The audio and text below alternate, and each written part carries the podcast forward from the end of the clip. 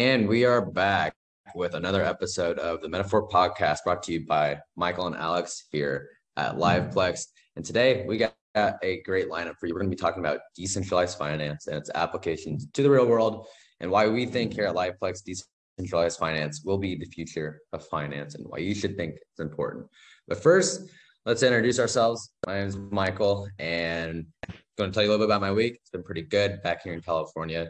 Definitely been working hard ever since I got back out here, but everything's good. Alex, how are you doing? Doing pretty well. Uh, it's been a little bit busy week for sure. Classes just started back up at Stanford and beginning to get some work. But other than that, it's been pretty pretty good week. Definitely keeping busy, and we've been keeping up with the markets too. Markets have been weird, which has been leading us to you know start thinking about finance and you know finance in our own lives. And one big thing you might be hearing about, you know, just if you're reading the news or if you're keeping up uh, with you know any Web three trends is that there's this thing called decentralized finance. And you might be thinking like well i mean everything's decentralized with web3 we hear that but this is the word we hear all the time decentralization decentralization. I'm tired of hearing about it. Like what what is this D, defi for sure like what what is this so we're here to give you a little bit of what we would call the digestible brief so we're going to tell you a little bit about what defi is uh, and its applications and we're going to tell you the problems with the current system as well which we like to call centralized finance. And we're going to kind of just do a compare and contrast, allow you to see, you know, what is currently being implemented today and what problems could be solved with decentralized finance. So first, I'm going to let Alex uh, just give a brief synopsis on what decentralized finance is. Yeah, so you know, DeFi is just pretty much um, any like a financial system that kind of seeks to build and combine the open source financial building blocks into you know different products products that are pretty sophisticated that also kind of minimize uh, you know friction within markets and also maximizes total value to to all users and you know all this basically utilizes uh, blockchain tech and kind of that's that's the main gist of DeFi. So what you can imagine is if you were to send, let's say, a Venmo payment or a PayPal payment to you know one of your friends, in order for you to send, let's just say, for example, a hundred dollars, what has to happen is your bank takes in that uh, that payment information, has to process the payment, it retrieves the money, and then it sends it to your friend's bank account, or if it's through Venmo, it's through the Venmo account, sends it to them. They have to transfer it to their bank. Their bank verifies it, so on and so forth. Certain fees might be taken out, um, as well as you know, if you were to you know take out a loan, you are subject to the bank's terms and may not necessarily want those terms. But where else are you going to get a loan other than that weird looking place in the strip mall uh, next to you know all the other sketchy places? So, you know, with that said, decentralized finance is a way to kind of get rid of those uh, middlemen, those processes, those uh, you know other brokers that are involved with it, and really just allow for you as the user to be able to engage in peer-to-peer transactions um, and kind of have more control over your finances um, as well as the terms, right? So, you know, what a lot of people um, you know go through is like banks set their own terms right? So there may be certain processing fees, there might be um, other fees that are involved. And, you know, as I was saying earlier, if you get out a loan or if you want something done with your credit, you don't really have any control over those terms, let alone any, I would say, negotiating room, or you don't even have other options. Like the bank is kind of your only option.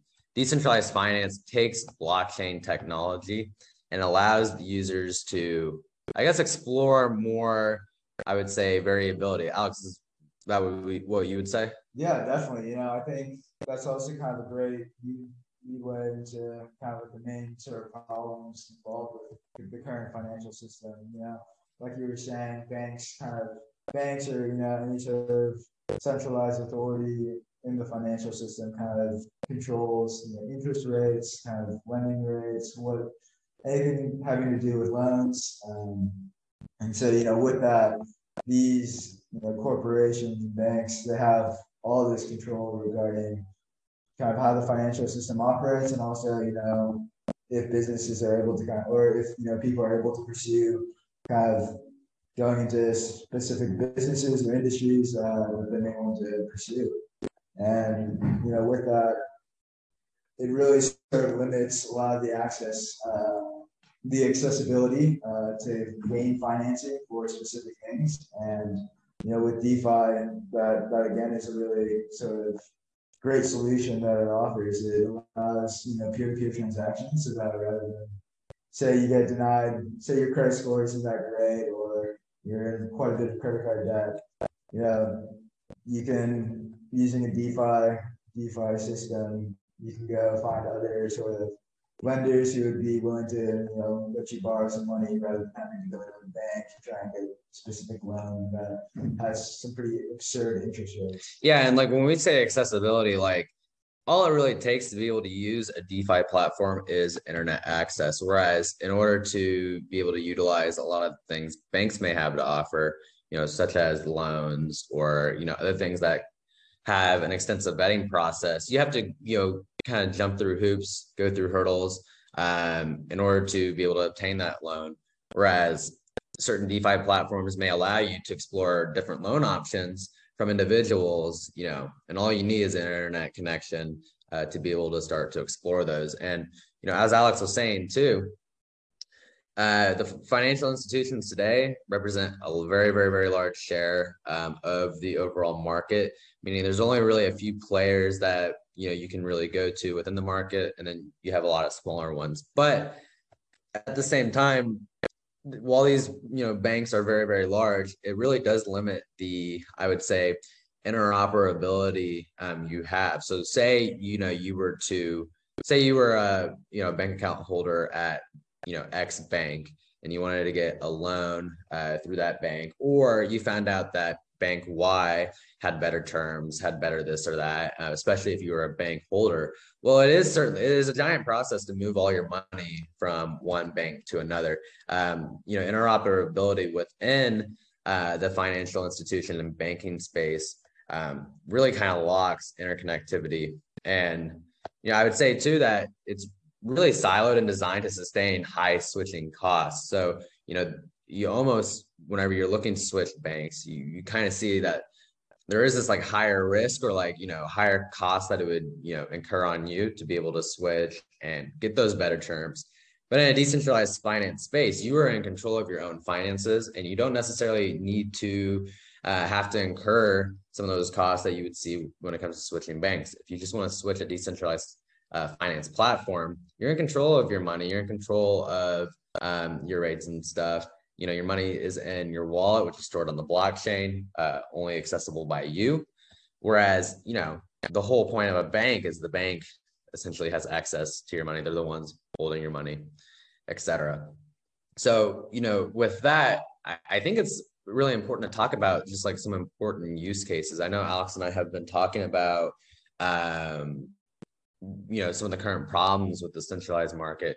We've talked a little bit about accessibility right? You know anyone with an internet connection can access a defi platform and transactions that occur.